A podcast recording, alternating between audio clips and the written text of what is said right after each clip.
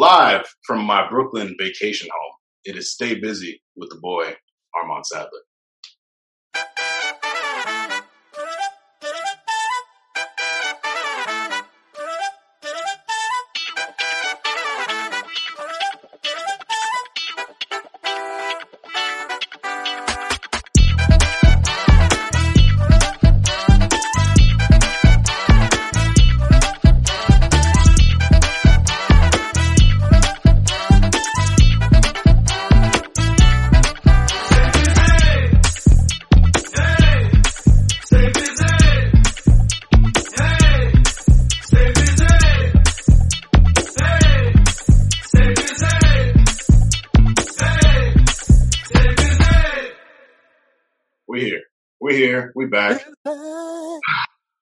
Thanksgiving was a lot. Um, the I, I had one plate and mimosas. Why? One plate and mimosas put me out for six hours, but it was good though because I had I had work at two a.m. So, like it, kind of kind of worked out. I was able to sleep. Um, but anyways, ladies and gentlemen, my name is Armand Sadler. Oh Y'all, my God busy with Armand Sadler, where we have responsible discussions on the music business, the music culture, our plates on Thanksgiving. We've been watching uh, our boy Jacques' Instagram story, checking out them awful plates. I pray that your families love you all a bit better than what I've seen. Dry ham, mac and cheese that's kind of lacking cheese, yams that ain't really candied. Like, come on, y'all, y'all really, really got to do better. I'm not eating that none of y'all houses, but through it all, still vegan chorizo poppy multiple miles Monday Poppy, um, Brooklyn, New, New, Jersey Poppy. I, I, I, I kind of be all over. Um, I'm, I'm, I'm not the best valet parker in the world, actually, and I forgot to announce this. I'm now your new favorite Uber driver. Um, okay.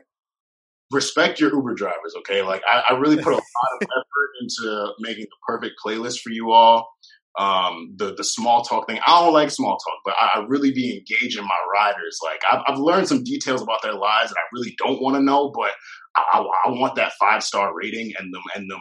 The, the compliments really hit. Like someone gave me the excellent service compliment. I was like, oh damn, like I'm I'm really here. All that.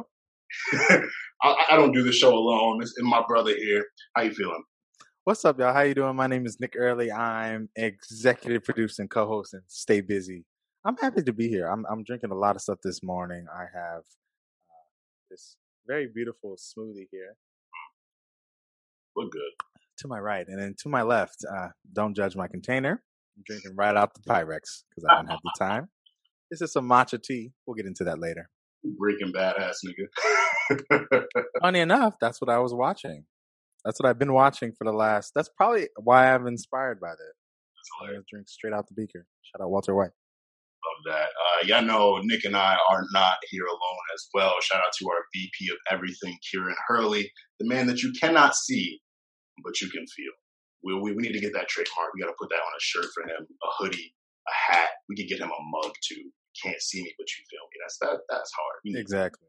Um, listeners, shout out to our first time listeners, returning listeners, tapping back in to the Busy Boys season two. Whether you like dressing or stuffing. Now, now this this is very contentious between. Just finish the whole thing. Just finish the whole fine, thing. Fine, fine, fine. Whether you like, whether you like dressing or stuffing, handshakes or hugging, kickbacks or clubbing, Harlem shaking or dubbing. Mm, this, this, this now we really need to address this stuffing dressing uh, dilemma here.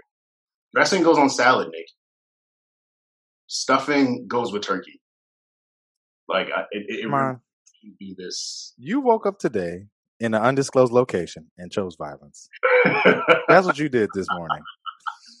That's what you did this morning. I always choose chaos. Choosing peace is, you know, so someone said choosing peace is, is depressing, and you know what? I'm I'm, not going to die on that hill, but chaos is more peace.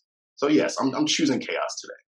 Dressing, Dressing is it's like it's a regional way to say it. I feel like when you say stuffing, stuffing implies just that sort of just clumpy white bread with the celery and the and the carrots and a little bit of chicken broth. I think you're dressing be having layers. My dad makes this dressing with king crab, cornbread, tomato, not tomato. He put uh celery, carrots, all types of stuff. When I when I think of dressing, I think of succulence. I think of decadence. When I think of stuffing, I feel like I just think of just dry mouth. So turkey's already dry. I want some dressing. Thank you. So, so you want some ranch on your turkey? Is what you're saying? You want some? Anyways, I like uh, hugs. I am a kickback person, and I love me some dubs. So that, those are my feelings on the rest of the things. Well, thank you for your input, but stuffing over dressing 2020 and beyond. Um, we got to shout out Anchor, our distribution platform. If you do not know, Anchor will distribute your podcast for free to all the streaming platforms you would like to use. And regardless of your listenership, you get some sponsored ads. And Zoom allowing you to see my beautiful melanated face, Nick's beautiful face. His fro is on point. Gang, gang, you know the vibes. We're here. Um, being that it is, it is a holiday weekend, uh, not too much to talk about chat wise. Um, I know I was personally tapped into Kevin Hart's clubhouse room. I, I don't know if you were in there. I, I, I, stopped in for a brief moment. Uh, that's probably been the biggest room, probably of probably clubhouse here history. Five thousand people were in there. Five thousand at one point. When I was in, it was like four thousand two hundred, something like that. Hmm. Um, and I caught I caught the main moments. You know, I caught the moments of like you know when people were saying certain things about him that it, it literally shut down clubhouse i feel like for the rest of the day like i was on kind of off and on later on in the day but literally you know i was scrolling through my feed and every room was some sort of derivative especially after that major room ended every room was some sort of derivative about you know divesting from men uh, sort of why Kevin Hart is, uh, you know, phony, whatever it was, and just so many varying different opinions about it. But it was uh yeah i was in there for its most spicy moments so um so yeah one thing about clubhouse is they gonna have a room and then they gonna have rooms debriefing that room like i was like yeah. five debrief rooms for the kevin hart conversation I, yeah. I, I just found it so funny he ended up popping into a room that was titled is kevin hart funny like that. That's just so funny to I, me. I think it worked out. I think that was cool. You know, I've seen a lot of things on Twitter where you're talking about like uh, you know, they use it for promotion or whatever. I mean, you never know, but I doubt it. The way the, the, the informal nature of Clubhouse, I, that's what I really think it was. It was a room full of comedians, and obviously some of them were connected to him. So they said, "Yo, Kev, pop in, like whatever." Um, so I, I think it worked out for for that side of it. Whether the room worked out as a whole, that's kind of you know for i guess we should fill in armand for those people who don't know just tell them kind of what occurred in that room oh yeah yeah so um, they were really literally just discussing like Kevin Hart's latest special. Um, there's been an ongoing conversation about him and like with everything happening in his personal life and people feeling like he's not as funny as he used to be and he's like catering to the mainstream comedy community whereas you know his humor was a bit more niche back in the day it was something that we could all relate to a bit more and I, I, I was in there for an interesting part where he was like you know people don't care about like me making a timeless special anymore. Like it's like I, I kind of just need to make something that is super successful and like all my specials, you know, they, they they do millions. I make a lot of money off of them, and like whether they have longevity or not, like I'm I, I love the craft and, and I'm, I'm doing what I want to do, and like it's succeeding for me. And I think people are expecting him to be a bit more um uh up with the times and a bit more res- responsible, I guess, with his humor and kind of address the things in his personal life that came out in that documentary he did and all that. And he kind of played it played it politically and um, it, it, was it was very, there was a lot. There was really a lot that happened in that room, but it was uh, this is one of the one of the cool aspects of Clubhouse. Like even if these rooms with these certain celebrities tend to get real chaotic, it's cool to hear from them directly um, because a lot of people have been speculating about Kevin Hart and what his intentions are with his career. And we got to hear from him directly. Like he still enjoys doing the comedy thing, but you know, he recognizes that he kind of has to move a little differently. Um, I don't know if you had any more thoughts to share on it. No, I, I, I mean uh, the the real, I guess, why it was so controversial too, as well as like that was the comedy side of it and like the purpose of the room. Um, basically, there was a young lady in the room who basically had gotten who's I th- I missed this part, but I think she was questioning him on why he had mentioned. There was a joke, I guess, in the special. He calls his daughter a hoe, I mm-hmm. believe, and I think that she was like questioning him, asking him to clarify why he felt the need to include that.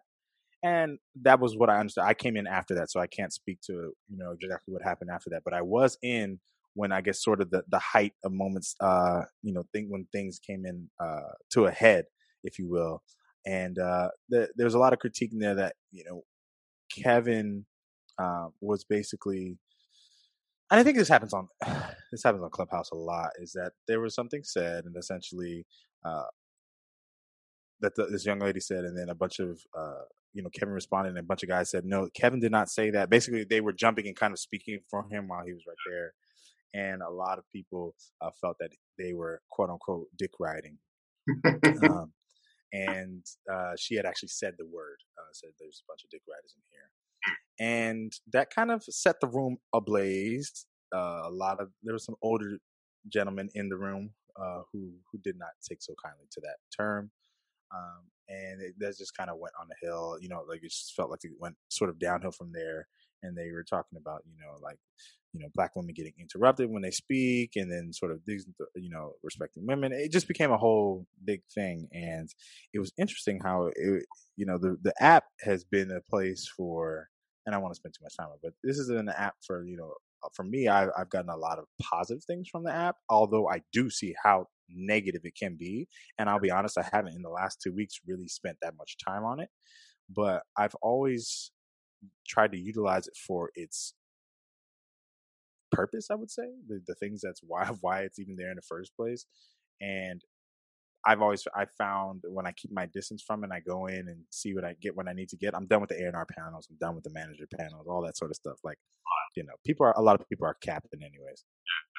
But um, I find I find enjoyment now in Clubhouse when I can just go in and listen to it. I was in a room there playing Mary Shag Kill for like five hours. Like it was a fun room. So I'm, I'm in there just for the social things now. I'm, I'm, past the like growth and development sort of thing. So um, I guess I need to change up who I follow. But anyways, enough about Clubhouse. Who cares? let's get into some hot takes before we get into the half and half. Um, so this hot take comes from our very own Kieran uh, Freddie Gibbs is a better rapper than J. Cole. React, Nick. I don't think I think that's a cold take. In fact, I think that it's not that hot. No, it's not that. It's not that like so obvious. But I would say I would say Freddie's style is a little. It was obviously different than Cole, but they both sort of have that reverence for the older school. Obviously, Cole is more commercial and and whatnot, um, and he's younger than Freddie.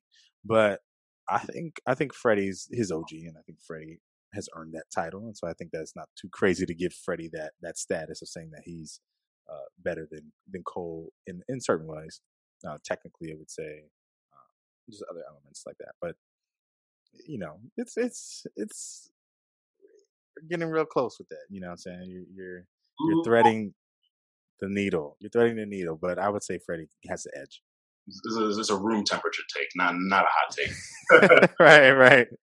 Uh, this next hot take kind of connects to our larger discussion we're going to have later. I almost don't want to get into it, but I'll throw it out now just to throw some spice at the people. D Smoke is an industry plant. For those who don't know, Armand, what is an industry plant? An industry okay. plant is someone who is positioned to do extremely well um, musically. They secure a lot of big features. They're pushed. They're, they're almost forced on us, and and they feel like an an out of nowhere success. You know, like a lot of a lot of artists seem like overnight successes, but they've been grinding for a while. But industry plants in particular, like Lil Nas X got the industry plant um, label. Uh, Lizzo was called an industry plant. Jack Harlow is getting called an industry plant, um, which is interesting to me because he, he he's, he's been grinding been around very organically for the last couple years. But um, yeah, industry plan is essentially someone who seems like they come out of nowhere. They're getting all of the all the spoils, all of the attention. They're putting out good music that's seemingly successful, but they're it, it's manufactured that way. It's it's not organic. So when you look at D Smoke, you look at him being on Rhythm and Flow, um, and how you know, to me he he was there was a huge gap between him and the rest of all, all the talents there. And we know he's Sir's brother um, you know, for, for, from Cali, grew up in music, very, just he's he, he's he's got it within him. Like he he seems like a very natural, just naturally good at what he does. Um, but from Rhythm and Flow, he puts an album out. Um, he secured huge features and Ari Lennox. Uh, he worked with Ari Lennox. He's worked with a bunch of other people, and you know we're gonna talk about this later. His album is Grammy nominated now. Black uh, Black Habits, Black Bad Habits, Black Habits, Black Habits. Grammy nominated now. It's like the man came from a competition TV show on Netflix to getting a Grammy nominated album in 2020. And again, we're, we're going to get into it. Like there's there's a lot to discuss with that rap category, but you know, if I, I usually hate the industry plant term, I, I hate that label because like at the end of the day, if you're signed to someone, it's kind of their job to push you and put you in the positions to be successful. Yes, exactly. But if you look at D Smoke's very quick rise, like it's hard not to it's hard to not agree with the whole industry plant thing there. What are your thoughts? Um, I have a few different perspectives on the matter. One being that I'm from California, from LA area, so I kind of have a better grasp of like how LA works from a musician standpoint and that sort of thing. Um, from personal experiences, of course, being someone who was there, as well as I've spent some time kind of like researching and understanding his backstory and like where he came from because I was so curious as to like how his rise on the show and whatnot. So from the show, for people who have not seen, D Smoke, rapper, musician, producer, is uh, was on a competition show that was hosted by T.I., Cardi B, and Chance the Rapper on Netflix. He ended up winning the show, um, and it wasn't until about the last episode that they revealed that he's uh, Sir, Sir is R&B singer, um, put out amazing projects in the past few years, who's been on his rise. Uh, he is his older brother, and so he's his older brother. Yeah. Wow, he's younger. Yeah, yeah, no, he's the older brother, um, which I was thought was crazy. Yeah, he's the older brother, and so um, the youngest always always the best, anyways. And Lamelo, Lamelo's the best. Like it just it's just how it works. You know, the youngest always best. uh, anyways, shout out Andre. but I looked into how he even got on the show. It was uh, they got a call. His, just for one, his family and he comes from a musical family, like yeah. very much so musically connected family. So the fact that he got on, it was a matter of time. Same with Sir, it was a matter of time for them. Sir was working as an engineer. He was Tyrese's engineer for a while. People don't know that. That's why he engineered and did his whole project, Chasing Summer. Um, but he they come from that. Their mom was supposed to go on tour with Stevie Wonder, instead came back and just raised them. Like their their cousin is a well known LA artist. His name is Tiff, by the name of Tiffany Gouché. Like they're very much so connected to the scene. And in LA, when you're in the scene, especially when you have family members in the scene, it's very easy to make dots connect. Um, especially when you see them at Thanksgiving and Christmas and whatnot. Uh, so that is was working in his favor, and that's not something that you fault anybody for because he stands on his own merits, which is why I think they didn't reveal his his connection to Sir until the last episode of um of the of the show, you know. And so lastly, the next thing too is is that when we're talking about him being a plant, um I sort of resent that idea. And you know, because I seen he didn't even want to be on the show. Mm. Like he had was very reluctant to do it. Went in, you know, in last second when they was about to say no to the audition, or like the, I think they he auditioned or whatever, got on, but at the end his management was like, ah, we're probably gonna dub this, and so uh, they called him back and said, you know, like please, like we really need you to do this, and blah blah blah. And so he went on to do it, um, and then of course won. But I feel like he's one of those people that stands on his own merits. So the industry plant thing too, in addition, like he has been sort of outside of you know competition shows propelled a lot of people and i think that there there's so many now that it just they're kind of diluting but there hasn't really been a rap one that has set somebody on a good track and i think the fact that he was connected in the la scene that he's already respected people already knew who he was worked in his favor and i think it was just the added marketing push that he needed so i don't see him being a plant he's an accomplished lyricist an accomplished musician he, the man is is really really worth everything that he is is receiving. So, I mean, yeah, maybe the Grammy nom is a little it's a little eyebrow raising because it's like, oh, interesting. But at the same time, I find that you know if you listen to the project, you would say that okay, this guy's good. You're not gonna you're not gonna write him off and say that he's undeserving, quote unquote. You may be shocked about it, but you can say, ah, I don't know. But I think that's the whole thing about this whole Grammys thing. I had a major point I was to say and I just forgot it, but keep going. We have well, we have a bunch to get into regarding the Grammys, but before we do that, we should take a drink because I know we're parched. So what you sipping on, bro? I just took a, I just took a sip. This is my uh, little bit of smoothie. It's got some strawberries, blackberries, blueberries. You know how that is with a, just water and just adding water, just letting the fruit do its magic, detoxifying, purifying, eradicating. you know how that goes. We get the toxins out on these early mornings. but um, our half and half y'all is coming out of protocol.com. This is a really interesting one, and I wanted to talk about it um, because of just where we are in streaming in the world. This is Inside YouTube's Plan to Win the Music Streaming Wars. This is by David Pierce.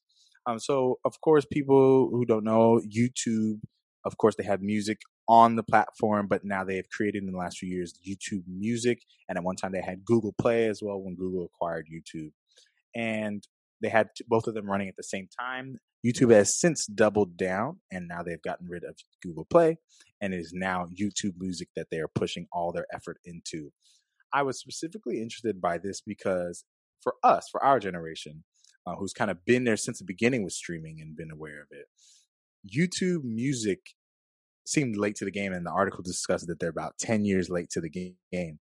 Uh, and so they're talking about how YouTube Music is approaching their competitive advantage to becoming one of the premier uh, streaming services and how they want to take their market share for real. Because YouTube Music Service, uh, they're they're now of course like a, a ten month, a ten dollars a month premium app, um, and so they're getting ready to ramp up and battle these, as I said, the giants in the industry. So right now, currently, YouTube Music has 30 million paid subscribers, which is up 60% since last year. Which I'm shocked that they even have that many that people are paying for YouTube Music. I, I wouldn't even know the first thing about it. and then Spotify, of course, has 144 million at the top.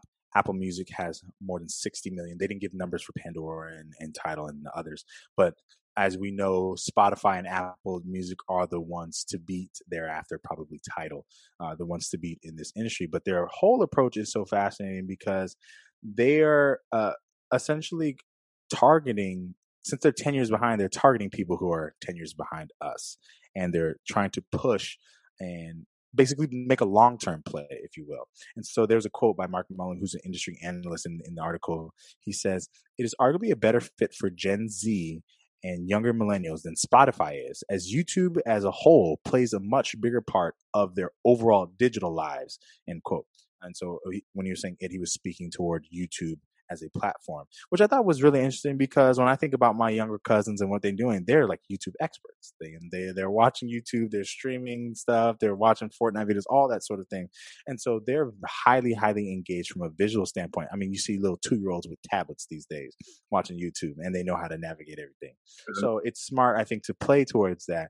This is their TV in a lot of ways. They're, this is how they're engaging and whatnot, and so they go on to talk about younger artists too, how they're in, interacting with them. But they say YouTube's first advantage, and they use the example of Mariah Carey's "All I Want for Christmas," is they talk about YouTube. They say YouTube has a corpus of unique music content that none of its rivals can touch. So they're talking about, you know, of course, most of the platforms have pretty much the same, as I said, 60 million songs um, that you can just play from the, the platforms. Um, but they said that you know quote that there you can watch the original version of all i want for christmas the, car, carpool karaoke version a duet with mariah carey and justin bieber the scene from love actually that features the song and countless live performances covers and remakes. And so that of course is a unique advantage that you get to engage with the song in different ways. And yeah i think that's important for the culture, and I think that's important for people, you know, for a song to. I mean, that such a song that's so as ubiquitous as that one. I mean, that song is one of the, the great. It's probably one of the highest grossing songs of all time. It, it's in the top. I think if it's not the, it's one of the most highest grossing songs of all time. Uh, and so it, it, was it was an interesting play that to say that you know the ability for YouTube Music to have their own unique content as a major DSP because you know other DSPs like SoundCloud completely user driven, um, users putting out the content and whatnot. So uh, the second thing that they were talking about uh, was artist forward tools and how they're making a double down to supporting artists and supporting um, you know, musicians to grow within the platform. Um, so they have some services, of course, live streaming. The article opens up with your man. They use the uh, case study of 6LACK and how his for his uh, he did a over the quarantine did a live stream, and that was something that LVRN was trying to be unique with. And so uh, they how they partner with YouTube to do this specific stream and not just you know turn on a camera and, and do a, a, live show for him.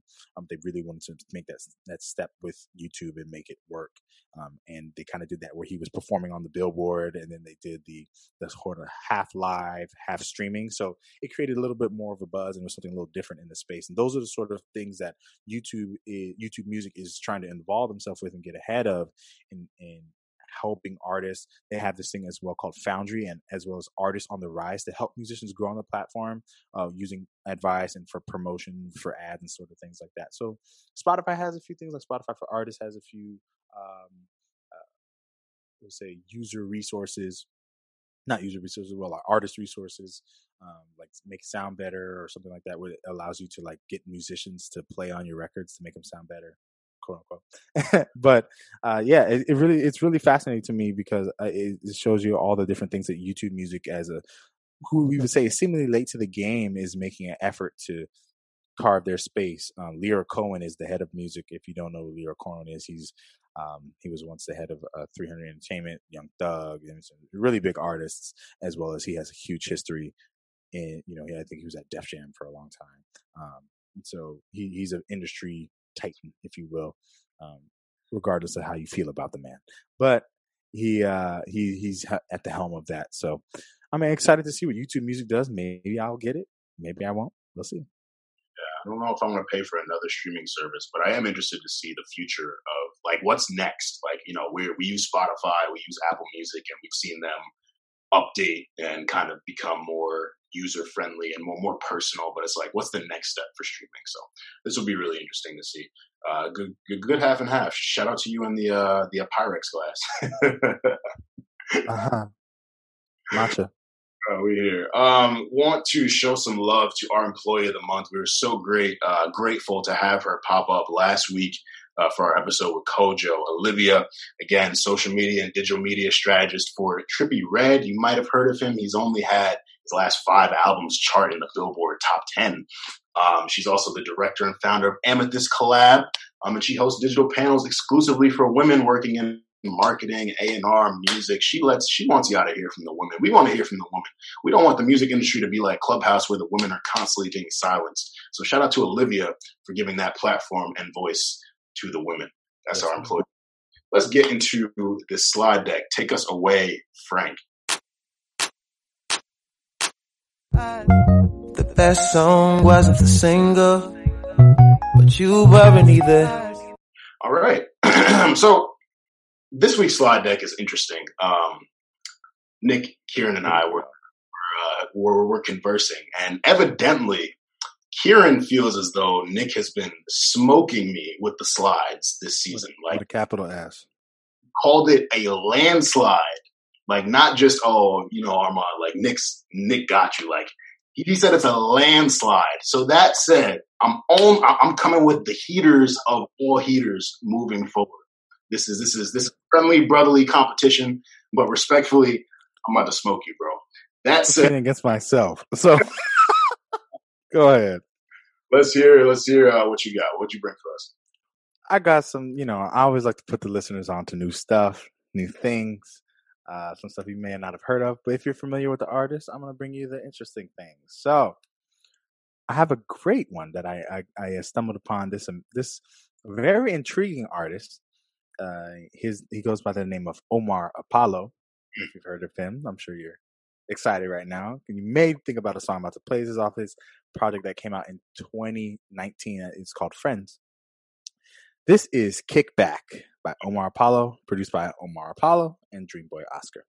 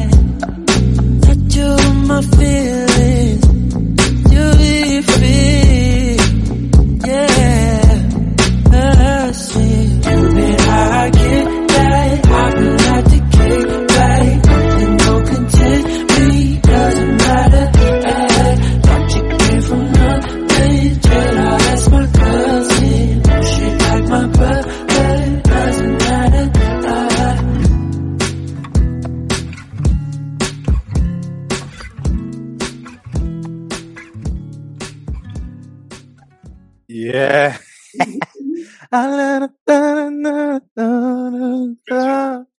yeah.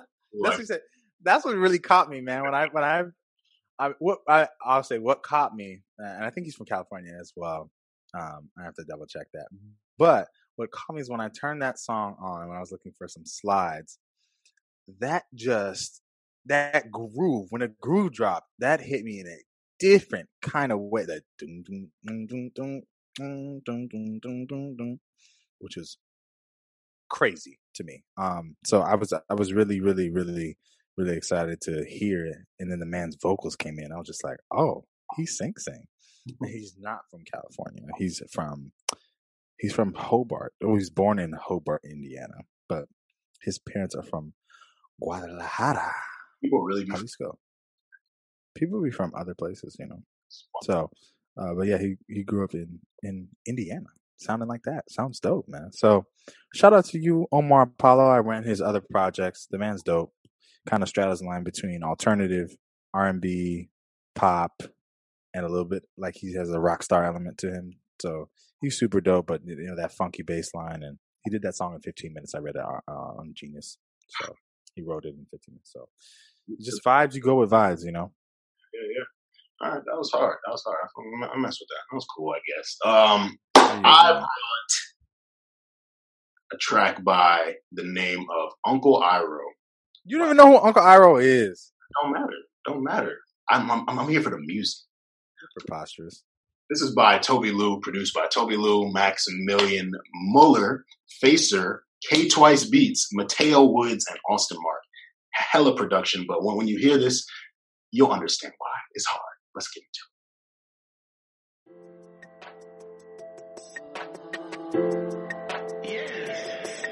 And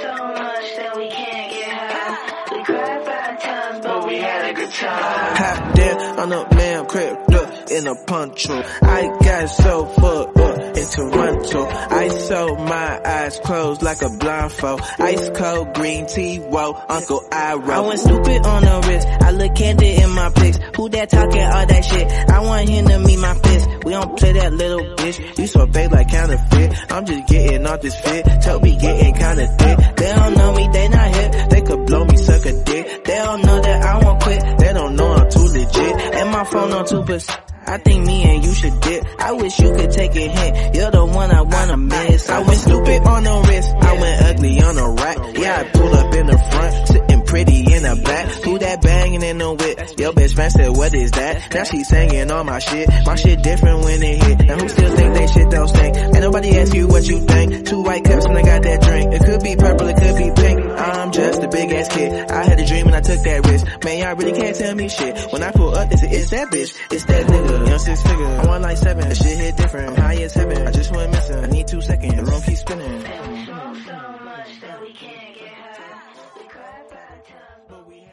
He probably got all them producers because he done he had to site and get clearance from Drake. he got all the producers. The the, K Twice and them is probably the producers from I'm on one.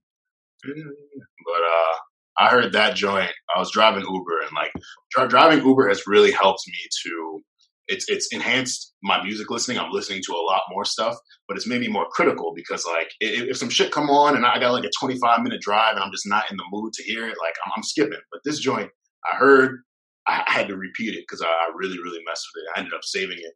I put it on a playlist that I'm dropping pretty soon too. Um, so shout out to Tobi Lou, Uncle Iroh. He's got a really really dope flow. I, I love the the production there, the vibe. He be rapping. So I've, I've, heard some stuff from him before. Yeah, he he be rapping. It's, it's, hidden switches. Yeah, it was it was just a it was a track that had layers to it. Um, and I, I, love like you know I, I love minimalist music, but I also love music that has a lot of detail and attention to it, and that that, track felt very very substantive, very layered. So as y'all know, slide deck playlist is on all platforms. You can hit the Linktree in our IG bio. If you want a slide added to the slide deck artist, you know what to do. Email us staybusypod at gmail.com or hit us at staybusypod on IG and Twitter. Ah, this board meeting, we got we have thoughts, we have questions. Nick, are you ready for the board meeting, bro? I guess as prepared as I can be, man. so it is Grammy nomination season. The Grammy nominations came out this week, And there were many feelings, many thoughts, many oversights. And I'm, I'm, I'm just going to get this out the way before we really get into the discussion. I've stopped letting the Grammys affect me, uh, maybe like two years ago. Yeah. Uh, so I, I kind of just laugh whenever, whenever the nominations come out because, you know, they, the, I, I, will say that they've done the last couple years. They did a solid job with the rap album category specifically, but this year it was just clear, clear pandering. Like it, it's just it's just really nasty what what they did. So um, I know Nick has a lot of thoughts regarding the R and B. Uh, I'm going to give my yeah. rap album category, but I would love to get into the R and B first because uh, I, I, I, think there was one project I, I, predicted Giveon would, would get nominated, so I was very, very happy to see that. The rest of the category, though. okay. This is what I'll say. This is what I'll say. Um, wow. So when we think about R&B as a whole right now and the crisis that it is going through, there was a very amazing article and I, I'm, I'm halfway through it, but so far it's just hitting everything on the head. This is uh, an article out of Complex uh, by Carl Sherry or Sherry Cherry or Sherry. Um, I don't know how to say his last name, but shout out to you, Carl, because your work is amazing. It came back in uh, early, like about last week or so, saying R&B isn't dead; it's going through an identity crisis. And he goes on to you know discuss sort of either we're sort. He says the current definition of genre is either too restrictive or too fluid, and mislabeling by record labels has led to the perception that is isn't successful or as profitable as it actually is. Uh, he, that's when he was talking about you know just sort of the decline in a commercial sense of R and B and the, the lack of effort from labels putting into it. But you know he goes on to talk about a little bit more about the mislabeling, um, and he says you know the main sentence for the paragraph he says mislabeling plays a major part in shaping the the R and B is dead narrative. Um, and I think that's just so correct. And I think that a lot of the times Grammys, it's kind of weird how they choose between. It's kind of like they they pick between certain years they want to go all art, and then certain years they want to go all commercial. And it seems as if in between the choices for R and B for me are either like that makes no sense, or it's like finally. and I feel like this year we're somewhere in between and I will say, given the year that we've had in R and B, for best R and B album, to have zero woman nominations is nuts. I, I need to find a Stephen A. type adjective: preposterous, outlandish. um, it is. It's. It, I almost have no words. Um, and you know, in a lot of ways, are we shocked? Not really. Uh, am I disgusted? Of course, considering the amazing, unbelievable R and B products that have come from women this wow. year. Uh, within this cycle, when I say this year, we're talking about this cycle that's eligible for these Grammys. So, you know, we have 2019 that's eligible. Um, some 20, a lot of 2020 stuff is obviously eligible. I mean, Snoh Aalegra, Brandy, and Havas. Like, just the names go on and on and on. Even on the commercial side, Teyana Taylor, Summer, like it. You know, it's and it, you know for those who don't understand the Grammy process as well, people pitch their songs. They have to apply essentially to be nominated for a Grammy and they had some early round voting where Brandy's camp put all the stuff out. They said, "Hey, for your consideration is what they'll do typically, you know, and and they'll put the that's when they're pushing um, the songs that they want for specific categories, and just for just in the moment that we've had for women in R and B this year, for none of it to get acknowledged, just is very confusing. And I will say, I'll go through each category in a second here, but I wanted to hone in and start the conversation with best R&B album because I feel like the women have been leading R&B for a very long time now. They've been holding it single-handedly and been saving it. And for that not to be reflected here is just indicative that they're not reflecting our culture. And I guess it is what it is, but you know, a lot of discussions on Clubhouse. One particularly interesting one I'll get to R&B song, um, or R&B performance. But you know, are we going? Should the next generation divest from the Grammys? You know, should the next generation sort of say, well, "We're over this," because it's just so fascinating what's happening now. Let's go through the nominees. Best R&B album for albums containing at least 51% playing time of new R&B recordings. Whatever that means. New. What does new mean? Probably not covers is what they mean. But anyways, happy to be here, Ant Clemens. Um and I want to give all these artists their due respect as artists um, Ant Clemens is a fantastic writer. He's been on a lot, a lot of stuff in 2020. He has been making a tear through the industry, featuring, you know, he helped write Damage with her. He's written on all types of projects this year. This project, I'm gonna be honest, I turned it off. I turned it off. It um, it just didn't capture me.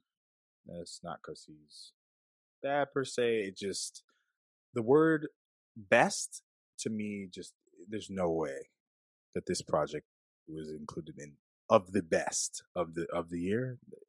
No. Not for me.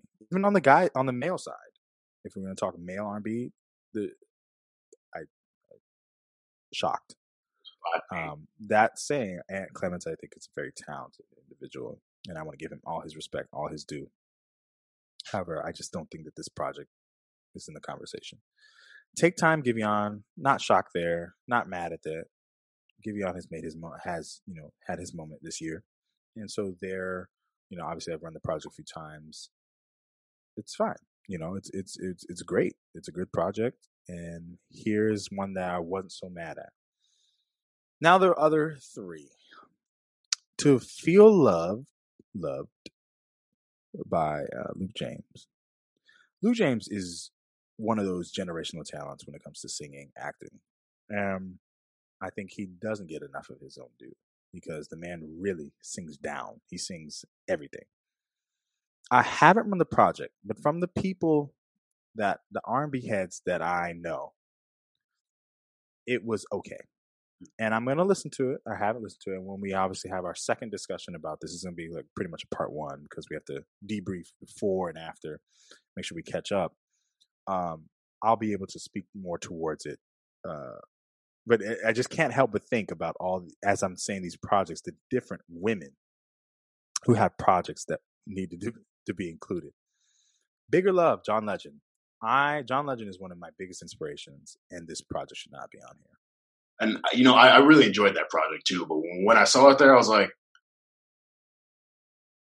"Oh, this oh, project over Brent, over dvsn, over I mean, I, there's there's so many. There's there's so many. I John Legend is he's nearing legacy act status. Not legacy, but like for us, he's he's in his. DeAndre said the best. He's in the back nine of his career. If you get golf reference, he's OG. Yeah, he's an OG, and that's no wrong wrong with that. Um, I for me, this did not hit per se, um, especially in the R and B world to me. Um, how many people talked about this project? How many people listened to this project? I listened to it and I ran it. Ran it twice, I believe, when it first came out, and I haven't visited any of the songs. Yeah. It you know, he's he's in all these different pockets. He's he's really pop. Now, I mean, he's a household name. John Legend has reached household name status, and that's great for him. He, like I said, he is my one of my biggest inspirations ever. I just don't think that this project was the best display of best R&B album. All Rise, Gregory Porter. Gregory Porter is another amazing, unbelievable singer. He typically, he's a former NFL athlete that became a jazz singer. So he typically is in the jazz world singing. I haven't run his project and I will run it for it to be an R&B when there's a whole jazz vocal scene. Obviously, what I've heard on Clubhouse is that people can pitch or apply to certain categories, but at the end of the day, the committee can delineate where they want them to go. So I'm sure he naturally had put himself in the jazz lane because that's where he sits typically. And I don't know if he got pushed R&B. I haven't heard the project, but when I listen to it, I'll have more thoughts on it. That said, I'm sure there's a lot of people's first time hearing the name Gregory Porter. Um, I'm I've been hip to him for a very long time, but uh, he's an amazing act. It's just these are all good acts. It's just not what you would say as the best. It doesn't Going, feel reflective of 2020 R&B. None of it. None of it feels reflective. I forgive you, and you, they kind of had to do that. Like, if you didn't give Giveon the Grammy nomination this year for what he's done, like the rise he's had, and like even beyond Chicago freestyle, like he had music out prior to that. Like, I, I was hip to him before I heard Chicago. I was like, oh, this kid is dope. Like, he's he's he's different. He sounds really different. And seeing the success of Like I Want You, Take Time, the project, him coming right back when it's all said and done. This is Giveon's year to give him that nod. Yeah, he's taking yeah, he, direction that feels reflective of 2020. Like, and you know, whether you feel the Weeknd is R&B or pop, the Weeknd getting zero nominations, crazy. Justin Bieber came out about his album Changes. I really like Changes. I've actually been revisiting that a lot. I remember we talked about it season one, and I, I was a about it when it came out Valentine's Day weekend. I revisited. It's really, really good. And it to me, it's it's R and B. It's Bieber. He's white. He makes pop music, whatever. But like, I'm not mad at him for trying to get that into the R and B, you know, conversation. But like, we'll have that conversation. Even if they put that on there, that would have felt more reflective of 2020. Like, no, no Brent, no dvsn for. And yes, I'm biased towards dvsn, but like Brent just seems like an obvious like it's not so obvious. I mean, a lot of people don't know Brent, which is the the matter, the fact of the matter, especially on these voting committees. Like they don't know about him. He hasn't had that big commercial push yet. Brent is a huge act for those who know him, but Brent is not hasn't reached that acclaim. I think um, that is is happening, and, and Brent is just getting started. What is that? His second or third project? Like he's he's just getting started, which is not no you know no thing to him. He's also independent, so that's probably another thing that's a, factor that's at play here. But um, I was in a clubhouse room actually with a lot of R and B heads. We were talking about Justin Bieber and his basically should he be able to claim space in the R and B world when there's so many acts that are doing great R and B, and we're the, the basically the consensus in the room was that you don't get to do R and B. You have to be R and B. Mm. Like it's not a a style you just try. It's not a thing you just oh I sang a run that was an R and B influence. Now it's got to be in the R and B category. That's not how this works. It's not how this works. You have to be R and B. You have to live it. You have to put it out there.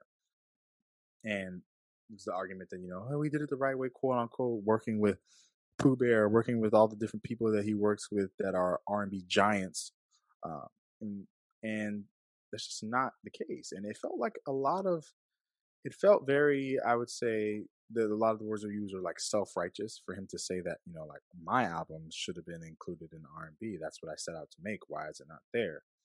When you know there's so many other projects that it's just not about you, Justin. I'm sorry, it's not about you. When is the last time you were about R and B? When was the last time you were for the community? Yeah. You know what I'm saying? So it's like you R and B is not something you get to just dip into. You don't just get to dip into it. You hear or you not. Period. And so that's why I had I had problem with it, and I would have been actually frustrated if I would have seen changes on in any of the anything from changes in any of the categories. I'd have been pretty upset. But um, that doesn't have you know I I do think some of the pro- the project has some sensibilities for it, but to not belabor the point, let's speed this up a little bit. Best R&B performance for new vocal or instrumental R&B recordings. Um, this is for the song itself. For those on, uh, who don't know, this is for the song, like the um, Uh, not the writing. This is for you know just listen to the song. Lightning and Thunder, Jhené Aiko featuring John Legend. It's okay. Good song. It's a, it's a it's a song. It's a good song, but is it the best? I don't know. I don't think so. Black Parade, Beyonce, get that up out of here. I'm sorry. yeah, that shit was trash. I'm not gonna hold you. Shit was trash. Pack it. Send it on its way, down the way. Love you, Beyonce. Like, um, my, my love for you should go without saying, but Black Parade do not belong in that category. Send it down the road, down that way. All I need, Jacob Collier featuring uh, Mahalia and Ty Dolla Sign.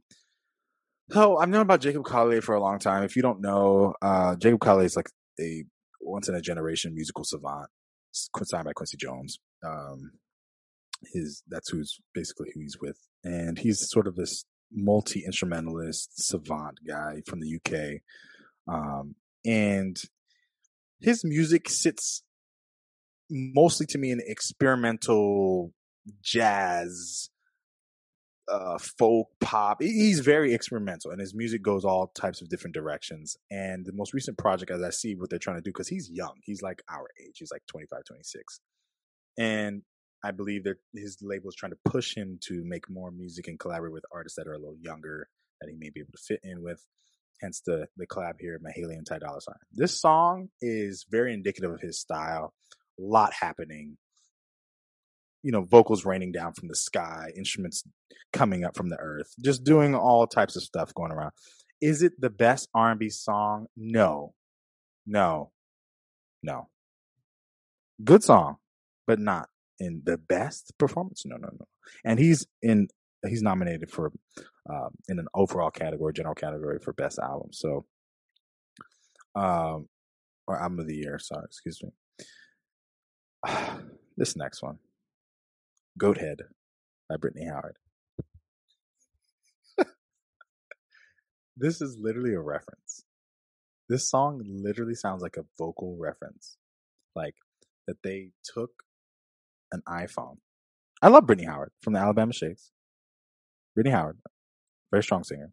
Sounds like they took an iPhone, pressed record on voice memo, and had someone in the background playing keys, and it, it sounds like the the the idea of a song.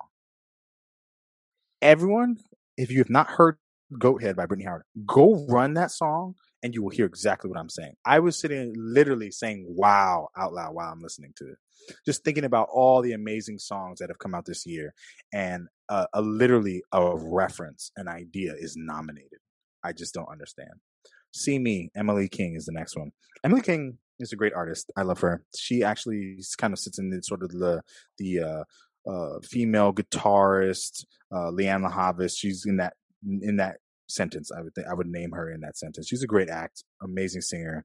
Um, See Me is a strong song, but is it the best? I don't know. Traditional. Traditional, I think this category sounded very traditional. So I wasn't so mad at this.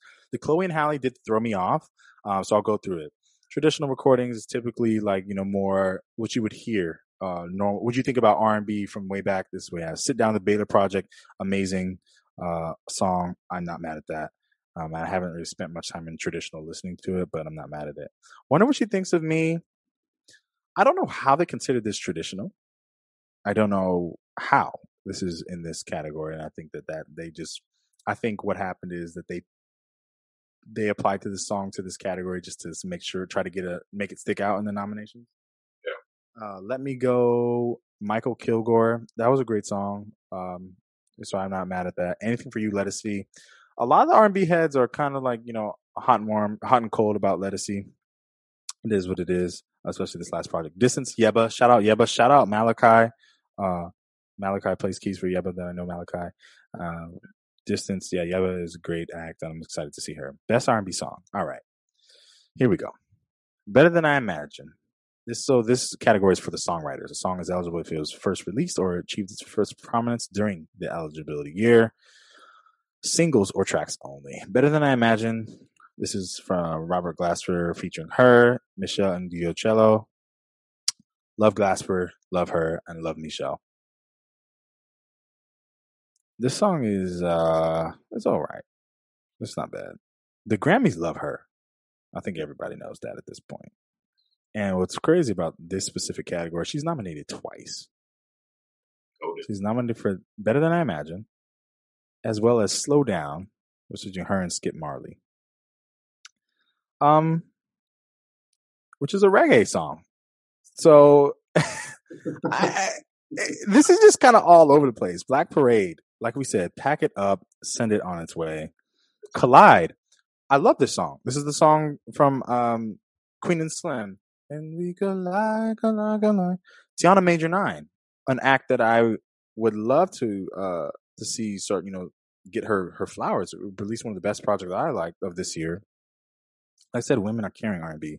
Um, some pretty known writers on this: Sonia Elise, Stacy Barthe, who wrote on this song as well.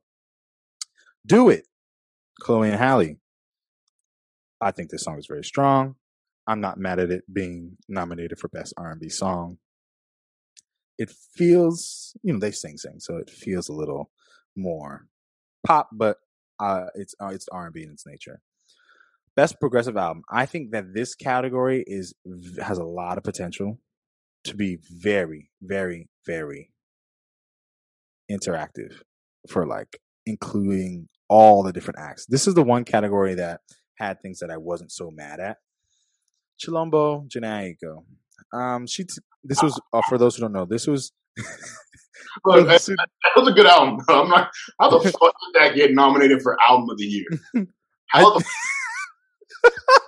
all respect to. I love Jhené. Triggered is my shit.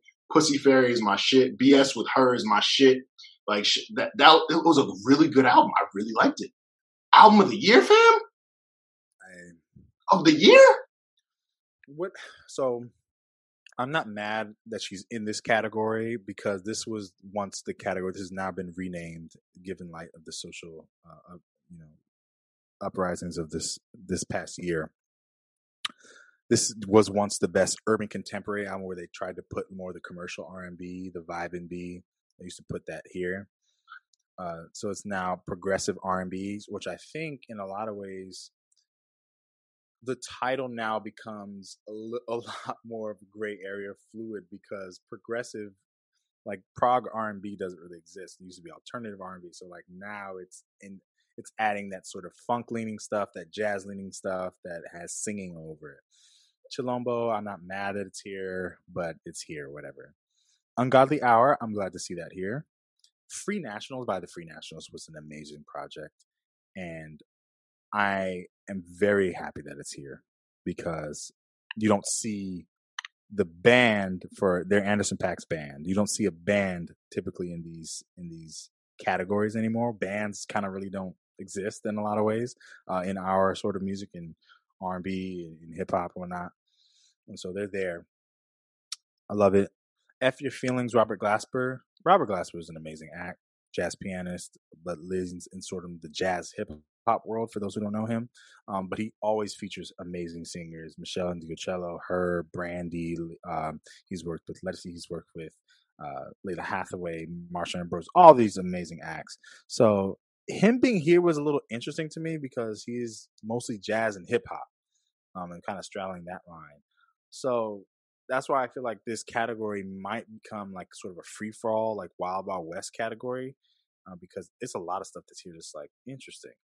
And then Thundercat, it is what it is. I love Thundercat. Played bass on most of Kendrick's stuff. Uh, for those who don't know him, he is a very strong act and is really coming to his own so far as his own artistry in the last, I'd say, like five years, um, where people have become aware of his own artistry. I haven't run the whole project, but I will soon, as well as F Feelings. I haven't run the whole project. Um, but yeah, so those are my thoughts. Sorry, that was pretty long, but I wanted to get through it uh, because I have, I just don't understand. But we have to, I guess, deal with what it is. And I don't know that the Grammys matter no more.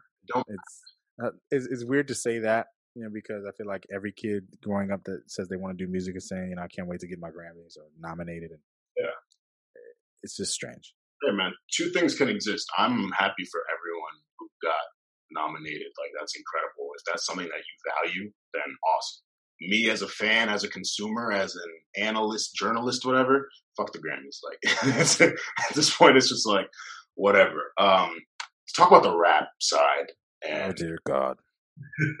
so in 2018, I felt like we had a really good balance. They nominated Nipsey Hussle Victory Lap, Cardi B Invasion of Privacy, Mac Miller Swimming, Travis Scott Astroworld, um, and Pusha T Daytona.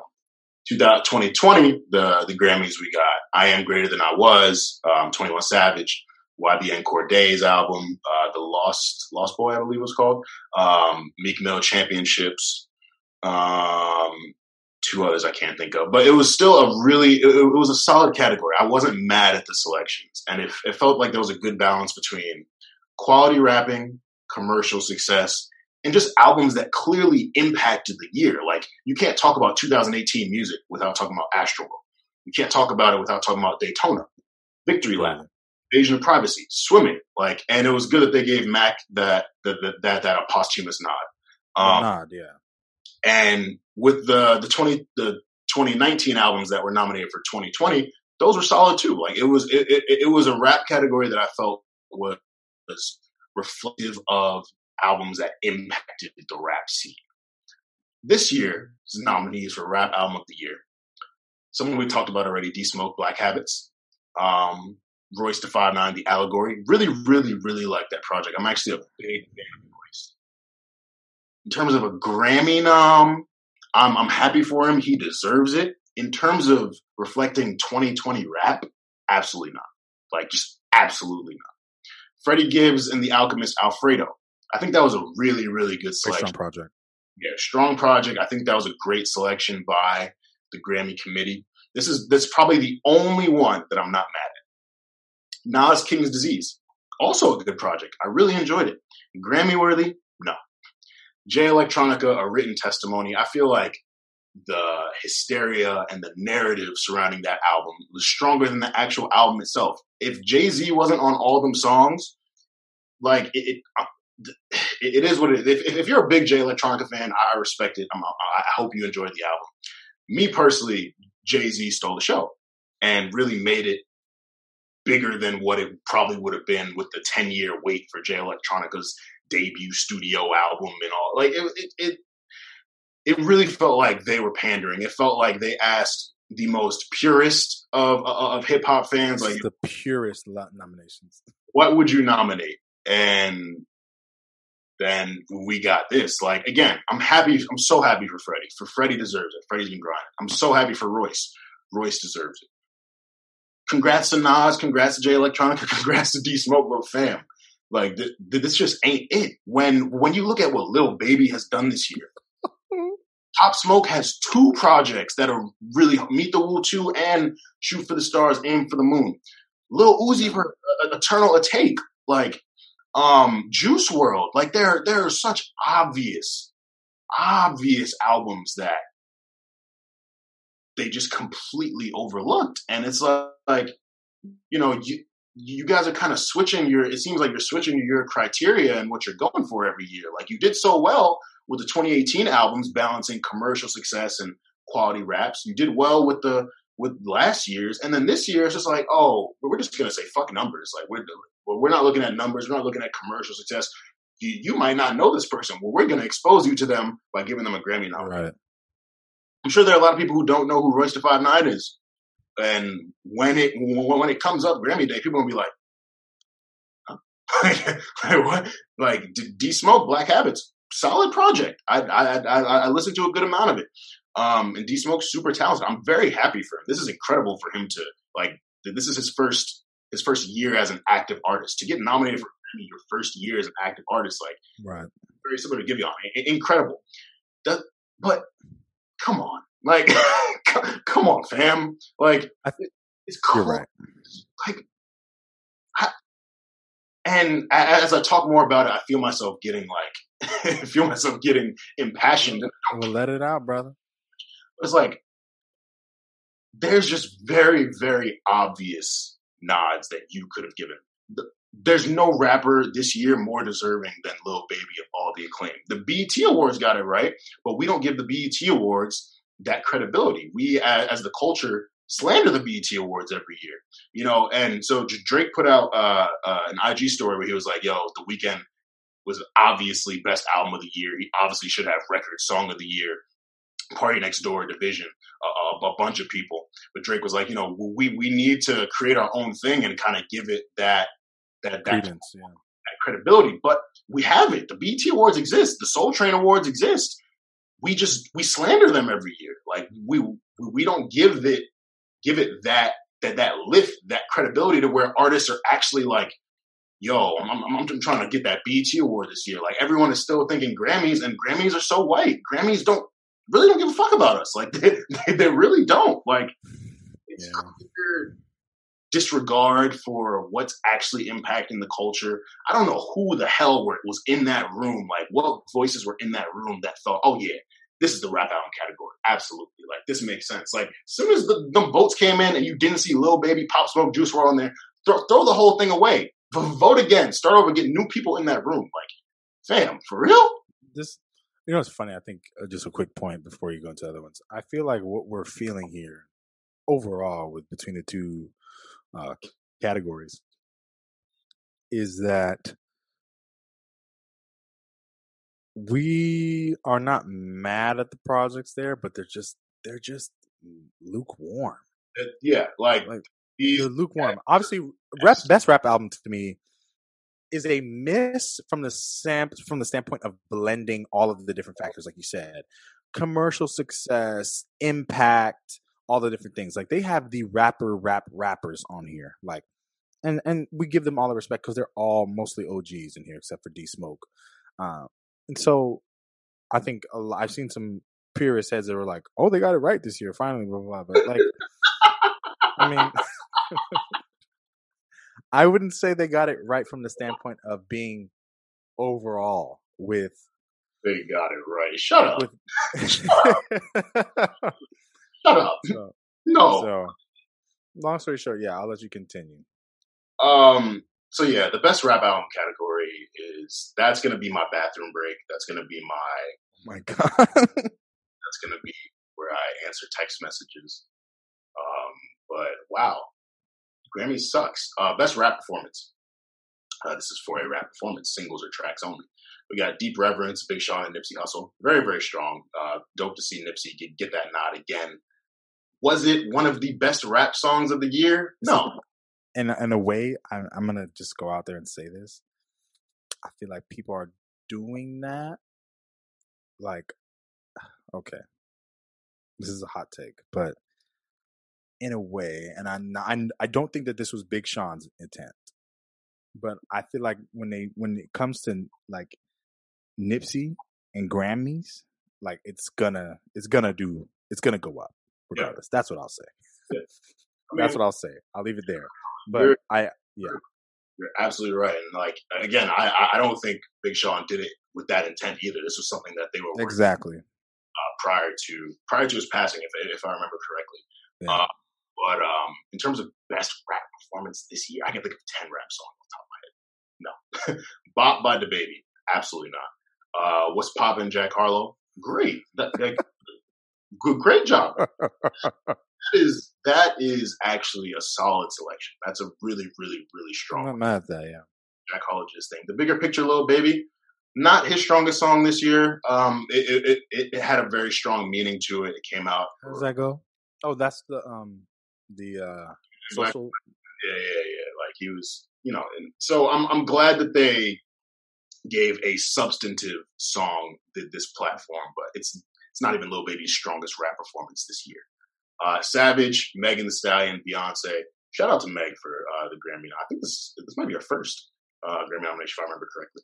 Um, uh, you know, Beyonce, Savage was cool. Um, I'm I'm I'm not mad at it. I'm not mad at that. Dior, Pop Smoke.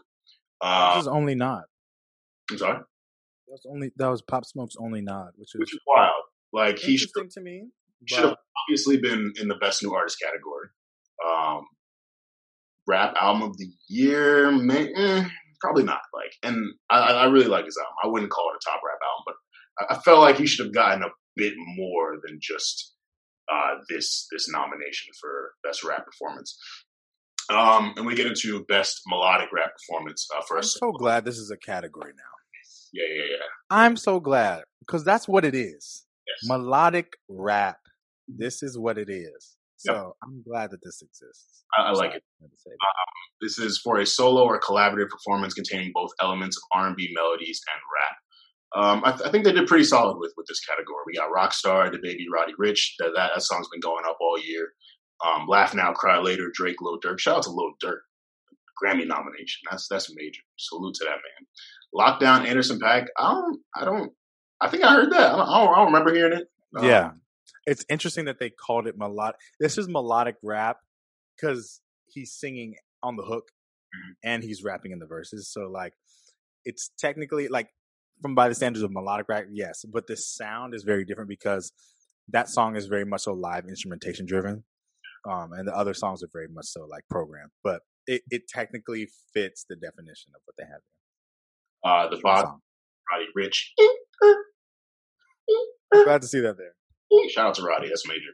And highest in the room, Travis Scott. Um, you know, Travis is gonna sneak his way in. So I actually think that they got this category right. Like this is this is a really solid category. Um, I'm, I'm, I'm not mad at it. I'm, I'm not mad. I'm not mad. Um, best rap song. This is for the songwriters. Uh, we got the bigger picture, Lil Baby, uh, Box, Roddy Ricch, Laugh Now, Cry Later, Rockstar, and Savage. So a lot of songs that we've kind of seen already. Um, I'm not mad at it. Like aside from rap album category and the best rap performance category, actually, best rap performance wasn't even that bad. Yeah, it's really just the rap album category where they completely folded. Like just absolutely awful. But again, this is the Grammys. There's a lot of people who are offering commentary on our culture that don't really understand it. Like this, you know, this rap album category is again, it's perfect for, for the purists. This is something I would expect expect a 35 year old to to come up with. Oh, these these my albums of the year. Yeah. For the Grammys to try and convey that they have a pulse on what's going on in music, like they really understand what's going on, and you know, fold it. Like, nah, this rap album category, no, absolutely not. Like aside from Alfredo, you you can throw the whole thing away. And I, I really hope Gibbs wins. Like if Gibbs doesn't win, it's like like yeah, just big fold, like laundry folded. Like um, another major point to show out here: lack of uh, woman representation as well. Um, women in rap have made a huge huge, like mm-hmm. I would say, they've made a lot of noise in in the hip hop world this year, and you know we we got to do a better job of, of, of showcasing what the world is like. You know, there's a lot of women rappers out there that, that was doing a lot too that could have fit somewhere in these categories, and I know that they put their stuff up for review for, for you know applying for these different songs. So, um, you know, highest in the room, Travis Scott does that need to be there? I mean, the song went up, but it don't need to be there. They could have put someone else there. Well, you know, Rapsody, so, Noname. Like there's, there's, there's. I mean, there's just so many. There's just so many. Rapsody, Noname. I mean, come on. Even in the best song category, City Girls, would aren't they are eligible for that? Should be, yeah. Yeah, exactly. So, Bob, get up out of here. Uh, yeah, get that up out of here. So, so. um, you know, but yeah, Grammys How does this make you feel, man? How does this all make you feel as we wrap it up? Um, I don't feel anything. Like I said, I've really just kind of pushed the Grammys. I, I don't let the Grammys affect me anymore. Our toxic relationship is over. I've, I've blocked their number. I'm leaving them all red. Yeah. I'm not in the DMs. Like you know, the, the Grammys can can leave me alone. I'm, I'm choosing peace. but um, for those who are affected by it, I completely understand why you're upset because it's like they have every opportunity, every resource to get it right, and they don't.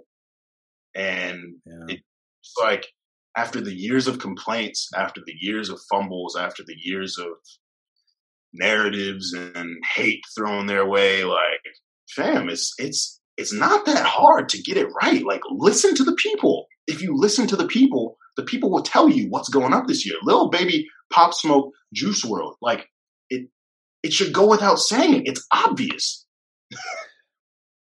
I, I I feel you on that too, but it's also it's like what's the onus on us as people? Like I I'm, I would hope that all of these teams did submit to the Grammys, right? And then I think from there, yes, it is up to the Grammys to kind of see and review. I don't know the criteria for voting, right? I don't know if it's just saying like they that they cast a ballot of saying like, you know, I don't know how they grade the songs, rate the songs, whatever. And you know, there's rounds of voting. And I'm gonna really do a deep dive. This isn't really inspired me. That's how this made me feel, is to really, really want to understand and see how the process works. And I know vaguely, you know, some ideas about that there's rounds of voting, that it's comprised of members and you have to apply to be a member and so on and so forth. Um, and that can get political because of who can be members and who's in the room. And, you know, I'm sure it's in a lot of ways, there's a lot of things that, you know, are hush hush about it. But I think that this of everything has inspired me to really want to like see how does this work. I do want to give a nod though in the best new artist category to Megan and Chika.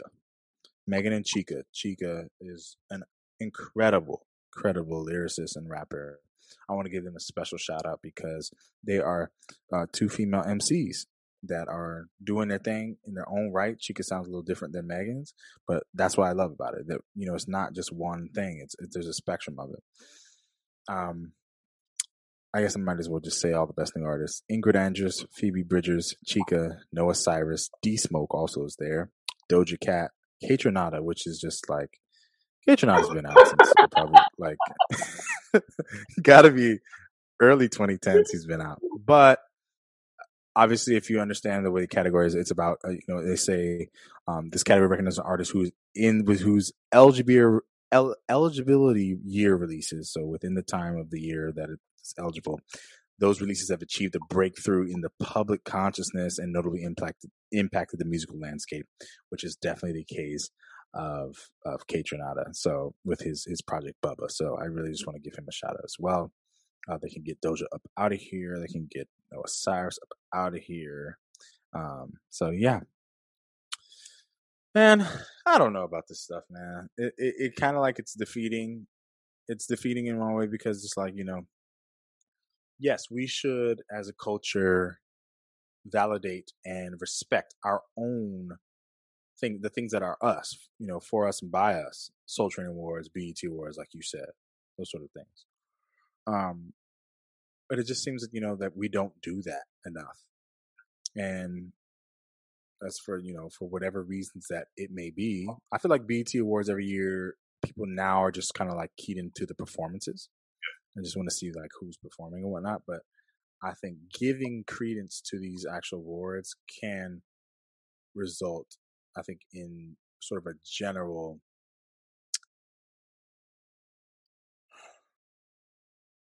lack of I, I think we just won't be as disappointed and i think that we will we will let the grammys be whatever it is and obviously the grammys not going nowhere right? It's too much of a other world other than just the two categories that we spoke of and so the grammys is not going nowhere we know that. However if our awards shows can get it right and whatever those processes are if they can get it right and we give acknowledgement those awards then the grammys do whatever they do. People won't be as frustrated. So I don't know, man. I don't know. But, well, I don't know. Is what it is. Stay busy award show coming soon. Um, we're gonna soon loading. We'll make sure that we get it right. Um, extensive board meeting for y'all, and we we got more coming when these when the Grammys uh actually happen. And I'm sure that they're going to have some big surprises and twists and turns for us. We're into PopCon, Drake, and PartyNextDoor. Um, let's get into this bulletin board. Cyber Monday is loading, so we want to encourage you to buy black. I'm rocking my Buy Frank Oh Boy shirt. Uh, so tap in. You, you you see it. I got the Prince. Shout out by Frank. Check out his merch. Oh, hit, hit his website. I got another one. Buyfrank.com. Um, and yeah, Tier, shout out to Shop Tier, uh, big brand in New York. Um, a lot that, that, damn print is fire. That's hard. That's hard. He, he, actually gave me a sticker too. Yeah, he got stickers. He got prints, shirts. Like he got everything for y'all. So we encourage you to buy black. Um, and buy, buy me a PS5 too. Like I, I, I, wouldn't mind if one of y'all offered me a PS5 for Christmas. So uh, tap in, tap tap tap in. Um, but that's that, that's the busy boys. We here with the with the banter, with the with the breakdowns, with the energy. Um, we hope you had a very safe, restful, enjoyable Thanksgiving. We hope you ate a lot. I'm gonna see y'all Monday. We running. We're back multiple miles on Monday. Tap, tapping word to Saweetie. I'm the boy Armand. It's my co-host Nicholas Early. So Kieran is here. You him, but you feel him. We encourage y'all to wear your mask, wash your hands, stay safe, stay humble, stay busy. Baby girl, baby girl, how you feeling? I've been out in the world, staying busy, taking time, getting right. If you miss me, oh, yeah. I've been out